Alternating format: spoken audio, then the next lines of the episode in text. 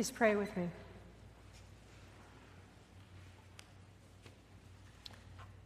Lord, we thank you that whether we stay in the boat or whether we get out, that you call us to walk on water, that you call us to come to you, and you promise to save us. In Jesus' name we pray. Amen. Amen. Please be seated. So, you probably know this about me already if you've heard me preach a couple times, because I've gotten Peter a few times in, in the preaching that I've done. Peter is probably, of everybody in the Bible, the one I relate to the most. I love that, I love his heart. I love how he just, with all his whole being, jumps into situations and then discovers he's in way over his head. I can relate to that. And maybe you can too. And I love this passage for a lot of reasons, and I'm going to touch on a couple things. But first, let's take a look at what happens in this passage at the end of the passage. What happens here is, is they, the disciples see this person walking towards them on the water, and they think it's a ghost. It's an understandable um, reaction, kind of startling to see someone walking on water. And, and then Jesus says, Don't worry, it's me. Don't be afraid. And, and then Peter says, If it's really you, Jesus, if it's really you, you know, there he goes doubting a little bit again. If it's really you, tell me to walk out to you, and I will. And so Jesus says, Come. And so off Peter goes looking at Jesus walking on the stormy water and he's out in the middle of, of this storm, and then he looks down and goes, uh oh. and he sinks. The metaphor here is, is if we keep our eyes on Jesus, we can walk on water. But the minute we look at the storm, what happens? We sink. But the great thing about Peter, the thing I love about him, is that he tries. The other disciples are still sitting in the boat, right? But Peter tries. He fails miserably all the time, but he tries. He gets out of the boat and he walks on the water and then discovers he's in over his head and he sinks. And then Jesus has to pull him out. And there's that pattern that goes fairly constantly and consistently throughout the Gospels. Not just Peter, but the disciples, they get it, or they get part of it anyway, and then they fail miserably. And then they get it, and then they fail miserably. And Peter is the leader of the pack when it comes to that pattern of faith, failure, and then faith again. And in fact, that's the entire biblical story from the beginning of Genesis all the way through Revelation, God's people have faith, and then they fail, and then they return and have faith again. It's true throughout the entire corpus of Scripture, including what we see in today's Old Testament passage with Joseph and his Technicolor dreamcoat and his nasty brothers who are jealous faith, failure, and then faith again. And there's two other water stories that I think this story of Peter and the disciples in the boat recall, and that's Jonah and Noah. Both of them had faith, and then they failed pretty miserably, and then they had faith again and did what God called them to do. Just like Jonah and Noah and all the saints before him, Peter is in over his head, and he shows us that when we get in over our heads, that is precisely where we meet God. When we get in over our heads, that is precisely where we meet God. And the reason for that is, is when we get out in the middle of the water and even though we might have felt called to get out there by God, and then we start looking at all the trouble around us, we start to sink. But in God's faithfulness, in Jesus' faithfulness, He always pulls us up out of the drink, keeps us from drowning, and we walk forward, hopefully with a little bit more faith than before the event. So, when I was thinking about this whole idea of, of, of this condition that we all have of faith, failure, faith, how can we more consistently live in that position of faith? Because the failure part isn't all that much fun, is it? that sinking and sense that you're going to drown and that, that the troubles of this life are going to overcome you, um, that's not so much fun. So, how can we, as Christians who love God, and, and like Peter, we try and we try to keep our eyes fixed on God, but then we notice the storms around us and we start to sink? How can we more successfully keep our eyes on God? Well, Jesus shows us how in the first part of this passage. Remember last week he was trying to get away from the crowds and go to a quiet place to pray, but they followed him, and so he fed the 5,000 and women and children. It always kind of bugs me that the kids and the women don't count, but you know, that's a whole other sermon. But, but, um, but, uh, but so Jesus graciously feeds them, even though he wanted to go off and have quiet time with his, with his father. And today, in our gospel today, he actually gets it. He actually sends the disciples into the boat, sends them on their way, and he goes up into nature, into quiet, and has a chance to commune with God. I kind of think that if Jesus needed quiet time with God, so do we, right? If our Lord and Savior as a human being needed time with God, so do we. He was modeling for us this practice of spending time with God. As God, as man, he was modeling it for us.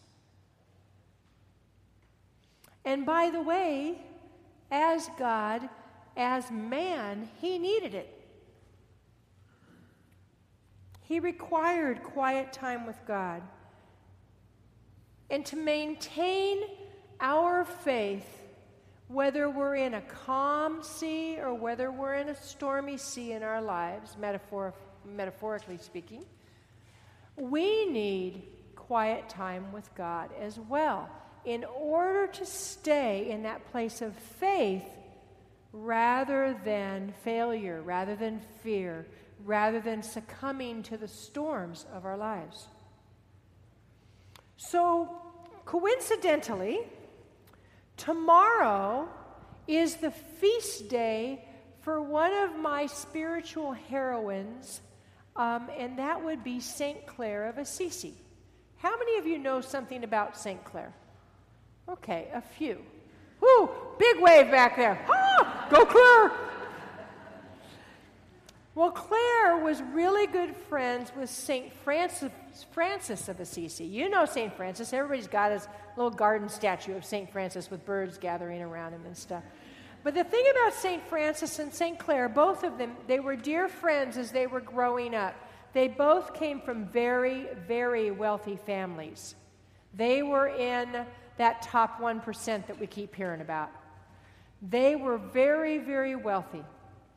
And Francis decided that that was not the way to true life, to life with God, to true joy, to fulfillment, to his path in life was not meant to sit in that wealth and enjoy the comforts that his family wealth gave him. So he gave it away, gave away some of his father's stuff too. And he lived a life of poverty. He felt that his call was to care for people that were not being cared for in their society, namely people with leprosy and the very, very poor. And Francis felt that the only way he could do that was to become poor himself. And so that's what he did. And Clare, being Francis's dear friend, also felt this same call. And ultimately, um, with Francis's help, she also lived as a monastic and started an order of nuns who took this vow of poverty and this vow of service to the poor. And the thing I love about both Francis and Clare is that they, they live these contemplative lives where they spent a lot of time in prayer, but they didn't cloister themselves. They were out amongst the people, living with the people, serving them, loving them, caring for them. So they weren't, they had this balance in their life. They weren't just doing the prayer thing or just doing the service thing. They did both, right? They did both because that was God's call on their life. David and I had a chance last October, and we got to go to Assisi and, and see and walk all these places where Clare and, and St. Francis walked. And it was an incredible experience, and, and a sense of kind of their spirit of holiness and service was kind of overwhelming for us. And we had the opportunities to sit in these ancient chapels of their, of their cloistered monasteries and um, sit in prayer and worship. And the Holy Spirit just kind of oozed out of the walls. You know, it was just, you, it was clearly that, clear that we were standing on holy ground when we went there. So, as I was thinking about how we keep from sinking when we're in a storm, and that from this place of prayer and focus on Christ, we can hopefully keep from sinking.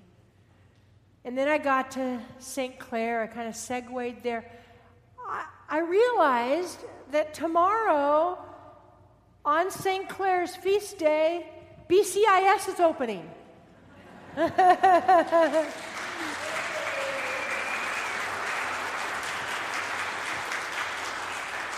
and you know, the funny thing about that is there's been a lot of frustration and angst over when the heck are we ever going to be open again and that darn city and, you know, and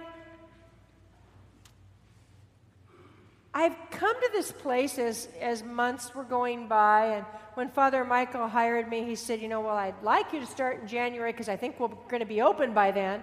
And, um, and that didn't work out, so I said, You know, February it'll have to be. And, and and so I started then, and then one month went by, and another month went by, and you know we're still not open, we're still not building, you know. And I finally got to the place where I said, "Well, this is going to be totally in God's timing because I certainly can't control it." And isn't it interesting that God's timing for opening BCI, reopening BCIS on our new facility is on St. Clare's feast day? A person who modeled the exact ministry that we do at BCIS. It's kind of miraculous how God times stuff. And when we decided to push the date to tomorrow, it hadn't occurred to me that it was St. Clare's feast day until I was studying to do this sermon. This whole idea of, of walking in faith, failing, and walking, returning again to faith. And the remedy to that of quiet time with God and prayer and, and soaking in God's presence as the answer to keep from sinking, to keep from drowning in our sorrows and our troubles, is this time with God really was hit home with me this week as I was thinking about this passage and Clare and, and my own life experience. So I came across this quote of St. Clare, one of many beautiful quotes, but this is the one I decided to choose. So here's St. Clare, what she has to say about staying in that place of faith and not going to that place of fear that draws us away from the presence of Christ. And she says this Place your mind before the mirror of eternity. Place your soul in the brilliance of glory and allow your entire being to be transformed into the image of the Godhead itself through contemplation. So, it, when you're in a place of faltering faith and you feel like you're beginning to sink, Jesus' response is to pull you to safety. But for me, I, I love it that Jesus pulls me to safety and he's always faithful and he's always picked me up when I've been in danger of drowning. But I really prefer not to be in that place of danger of drowning and be in that storm. So, what I've tried to learn how to do, and to vary with varying degrees of success in my spiritual life, is to stay in that place of contemplation where I'm aware of Christ's presence. So that, as a friend of mine is fond of saying, I practice the presence of Christ instead of practicing the presence of the problem. You see, we're very good at practicing the presence of the problem, or at least I am. I'll speak in the I. Because when I'm confronted with a difficult situation, I'll stew about it, I'll lose sleep over it, I'll get upset about it. And during that whole time of thinking about the problem, I'm not focusing on Jesus at all.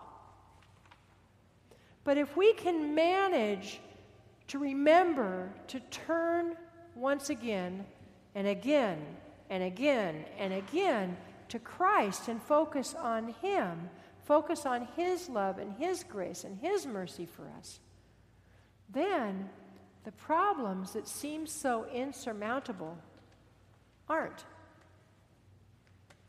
So, another story on myself about how I came to the place where I learned what was the best way for me to stay in the presence of Christ. I spent lots of time with spiritual directors and reading spiritual books and trying to figure out a way that I could meditate and pray and stay in God's presence as a daily practice. And one of the things that, that I was told, and kind of common um, advice for people that want to be in God's presence, is to choose a time in the morning. I'm not a morning person, but to choose a time in the morning and have a little space, a chair, or a quiet space in your room, and maybe light a candle and have your Bible there or your prayer book and, and do the morning office or pick out a scripture and do Lectio Divina or do all of these are great practices, don't get me wrong. And sit there and quietly pray and use all these prayer techniques that I learned. And, and the problem was, for me, that didn't fit me. I'm a kinesthetic learner. And so, sitting quietly in a chair, I'd sit there like this. You can't see me over there, but I'd sit there and I'd be tapping my foot, looking, you know, I couldn't do it. It didn't fit me. And so, what I learned over the course of time, and this is kind of another one of those aha moments is that God has created each of us so uniquely that all of us can do this practice of contemplation. But it's as different in me as it will be in you. And what works for me might not work at all for you. So the challenge is to find what works. For some of us, it's gardening, being out in the garden. For others, it might be surfing at the beach. It, it might be going for a walk. It might be sitting in quiet contemplation. It might be preparing a gourmet meal or hanging out with your family or friend and friends. It can be, and I had someone tell me, I'm not going to share what his practice is, but I had someone after the 7:30 service share a practice that is so individualized and so perfect for him, but many of us would go, that's spirituality, you know? For me, what I discovered because I'm kinesthetic was that Dave and I take walks every day. And the rhythm of walking and the breathing that I do as I walk, that has become my prayer practice. That has become my time of contemplation where I both unload what I want to unload on God and then take time to listen. And so that that walking, that steady pace, the breathing that I do, that fits me to a T. Sometimes I can sit in silence and, and pray quietly. But what works better for me and most consistently for me is this walking. For you, it might be turning on some sacred music or, or playing music. Guitar, I play the guitar, and so for me, sometimes that'll do it too, where I can enter into God's presence just playing a bunch of praise music um, when no one's around. And sometimes that's really helpful for me too. But the and notice that's kinesthetic too, right? So for me, the way God created me, that's it. The challenge for each of us is to discover what's the best way for us to enter into God's presence. Because I can't give you a formula. I wish I could. A lot of people tried to give me one and it didn't work. So, my challenge for all of us is to discover, and maybe you already know, but to discover that thing or that practice or that activity or that non activity that carries you into the presence of God, that helps draw your heart to God's heart, where you can be contemplating this one who loves you beyond all measure. And I learned something interesting today. I didn't know this, but our Daughters of the King chapter, guess what the name of our chapter is? St. Clare. Hoop, hoop.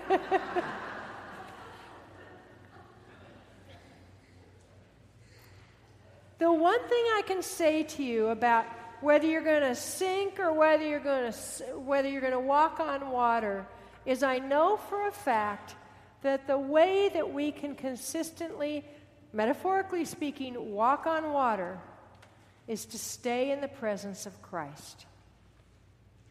Is to stay with our eyes fixed on him. And your job, just as it is my job, is to discover the particular ways in which you're created and the way you are, are made and the things that work for you in order to keep your heart and your mind and your eyes fixed on the one whose love for you is beyond measure. In the name of the Father, and the Son, and the Holy Spirit. Amen.